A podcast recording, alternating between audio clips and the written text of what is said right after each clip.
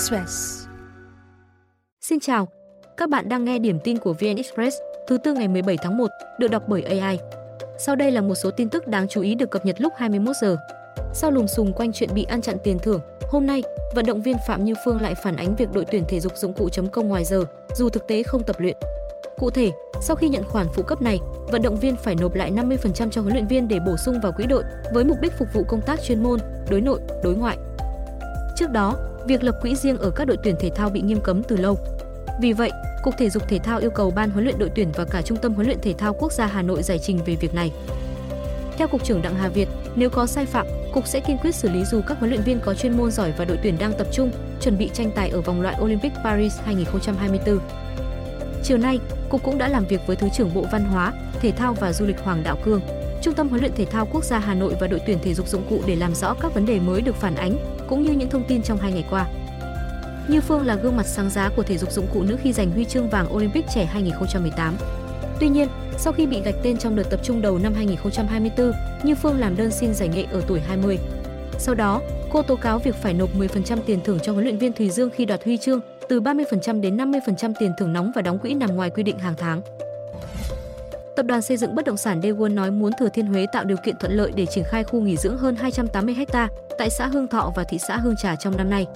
Thông tin vừa được Chủ tịch Tập đoàn Daewon nói tại cuộc gặp Chủ tịch Ủy ban nhân dân tỉnh Thừa Thiên Huế mới đây. Theo tập đoàn này, dự án trên sẽ giúp kết nối du khách cũng như nhà đầu tư Hàn Quốc đến Huế thường xuyên hơn. Cụ thể, dự án có 7 khu chức năng chính gồm các công trình như cơ sở lưu trú khách sạn, resort, sân golf, bảo tàng, thương mại dịch vụ. Theo kế hoạch trước đó, dự án có thể được phê duyệt chủ trương đầu tư vào tháng 8 năm 2024. Daewon dự kiến hoàn thành tổ hợp này trong 10 năm. Trước mong muốn này, Chủ tịch Ủy ban nhân dân tỉnh Nguyễn Văn Phương nói Thừa Thiên Huế sẽ cố gắng hoàn thành các thủ tục để dự án có thể khởi công trong năm 2024. Daewon là một trong những doanh nghiệp xây dựng bất động sản lớn tại Hàn Quốc. Trước đó, tập đoàn này đã đầu tư phát triển một số dự án bất động sản ở Việt Nam như tại thành phố Hồ Chí Minh và Bà Rịa, Vũng Tàu. Ngoài Huế, Daewon cũng có kế hoạch phát triển các khu đô thị khác ở Đà Nẵng, Quảng Trị, Quảng Bình. Nghệ sĩ cải lương Bạch Tuyết vừa được vinh danh trong top 50 phụ nữ châu Á có tầm ảnh hưởng của tạp chí Forbes vào hôm nay. Trong danh sách này, nghệ sĩ Bạch Tuyết được giới thiệu là tên tuổi nổi tiếng ở Việt Nam và được biết đến trong lĩnh vực cải lương tuồng cổ. Bà được phong tặng nghệ sĩ nhân dân, danh hiệu cao quý nhất dành cho những người hoạt động nghệ thuật ở tuổi ngoài 60. Sự hợp tác của bà với các thể loại nghệ thuật đương đại như hip hop thu hút gần 20 triệu lượt xem và bà đang sản xuất một game show mới trong năm 2024. Trước đó, trong danh sách vào năm 2022, bà Thái Hương, Chủ tịch Hội đồng Chiến lược của tập đoàn TH là người đầu tiên góp mặt ở danh sách này. Ngoài nghệ sĩ Bạch Tuyết, nhiều tên tuổi khác của ngành giải trí châu Á Thái Bình Dương được Fox tôn vinh như minh tinh gốc Hoa 96 tuổi Lee Jalu, diễn viên, nhà sản xuất phim gạo cội của Indonesia Christine Hakim. 15 giờ hôm nay, vụ nổ tại nhà máy sản xuất pháo hoa ở tỉnh Suphanburi, miền Trung Thái Lan khiến ít nhất 23 người thiệt mạng. Vụ nổ xảy ra tại khu vực hẻo lánh gần thị trấn Salakau, nơi cách thủ đô Bangkok 120 km về phía bắc. Hình ảnh được cơ quan cứu hộ địa phương chia sẻ cho thấy các mảnh kim loại vương vãi trên mặt đất và đám khói đen khổng lồ. Theo thống đốc tỉnh Sufanburi, nhà máy trên hoạt động hợp pháp với đầy đủ giấy tờ. Tại đây, có khoảng 20 đến 30 người làm việc tại đây mỗi ngày. Giới chức địa phương cũng cho biết, sự việc không gây thiệt hại tới khu vực xung quanh. Hiện, nguyên nhân vụ nổ đang được điều tra và thi thể sẽ được nhận dạng. Trước đó, nhà máy này từng bị cháy hồi tháng 11 năm 2022 khiến một công nhân thiệt mạng và ba người bị thương nặng. Các vụ nổ tại những xưởng sản xuất pháo không phải việc hiếm xảy ra ở Thái Lan. Năm ngoái, hơn 10 người chết và hơn 100 người bị thương vì vụ nổ tại kho pháo hoa ở thị trấn Sangai Kolok, tỉnh Narathiwat. Sau đây là những thông tin được cập nhật lúc 17 giờ. Khoảng 7 giờ sáng nay, mưa đá xuất hiện ở xã Tha Lũng, huyện Mường Tè, tỉnh Lai Châu, khiến nhiều nơi trong xã phủ lớp đá trắng dày 2 cm. Mưa liên tục trong khoảng 15 phút, có hạt đá to bằng ngón tay. Mưa không gây thiệt hại về người hay nhà cửa, Sau khoảng 1,5 hecta hoa màu trong xã bị ảnh hưởng. Theo ông Phùng Long Gà, Chủ tịch Ủy ban nhân dân xã Thu Lũng, đây là lần đầu trên địa bàn có mưa đá trong tháng 1. Trước đó, hiện tượng này thường xuất hiện trong giai đoạn chuyển tiếp từ mùa lạnh sang nóng, tức khoảng tháng 4 đến tháng 6, hoặc từ mùa nóng sang lạnh từ tháng 9 đến tháng 11. Theo quan trắc của Trung tâm Dự báo Khí tượng Thủy văn Quốc gia, nguyên nhân mưa đá là tác động của rãnh gió Tây trên mực 5.000m. Hôm nay, sau tiếng nổ lớn, ba người đàn ông lặn mò phế liệu trên sông Cái Lớn, xã Tân Ân Tây, huyện Ngọc Hiển mất tích. Nguyên nhân được cho là do mực nước sông lên cao, chảy xiết nên việc tìm kiếm ba người mất tích gặp nhiều khó khăn. Đến 14 giờ, lực lượng chức năng huy động hàng chục người tiếp tục tìm ba nạn nhân. Công an huyện Ngọc Hiển đang xác định vị trí, tìm nguyên nhân vụ nổ.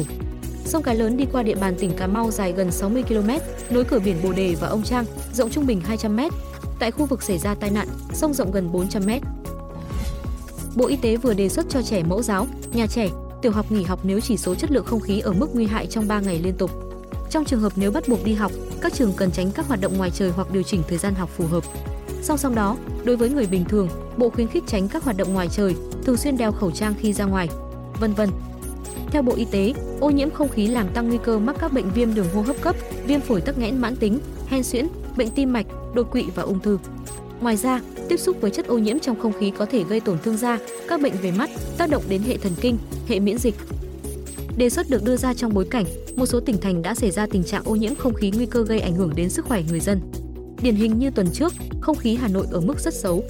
Một trong những nguyên nhân do chưa kiểm soát tốt nguồn gây ô nhiễm nội tại như làng nghề tái chế, công trình xây dựng chưa thật sự quan tâm tới phát thải không khí. Lượng xe cộ tham gia giao thông không ngừng gia tăng, chưa kể nguồn phát thải từ các cơ sở công nghiệp lân cận. Bất chấp nhiều thách thức, GDP Trung Quốc vẫn tăng 5,2% vào năm 2023. Số liệu được Cục Thống kê Quốc gia Trung Quốc công bố sáng nay. Như vậy, kết quả trên đã vượt mục tiêu kỳ vọng tăng trưởng quanh 5%. Năm 2022, nền kinh tế lớn nhì thế giới chỉ tăng trưởng 3% do các chính sách kiểm soát Covid-19 khắc nghiệt. Tốc độ này không đạt mục tiêu năm đó là 5,5%. Đến năm 2023, nền kinh tế này được kỳ vọng bùng nổ sau khi gỡ bỏ chính sách Zero Covid tháng 12 năm 2022.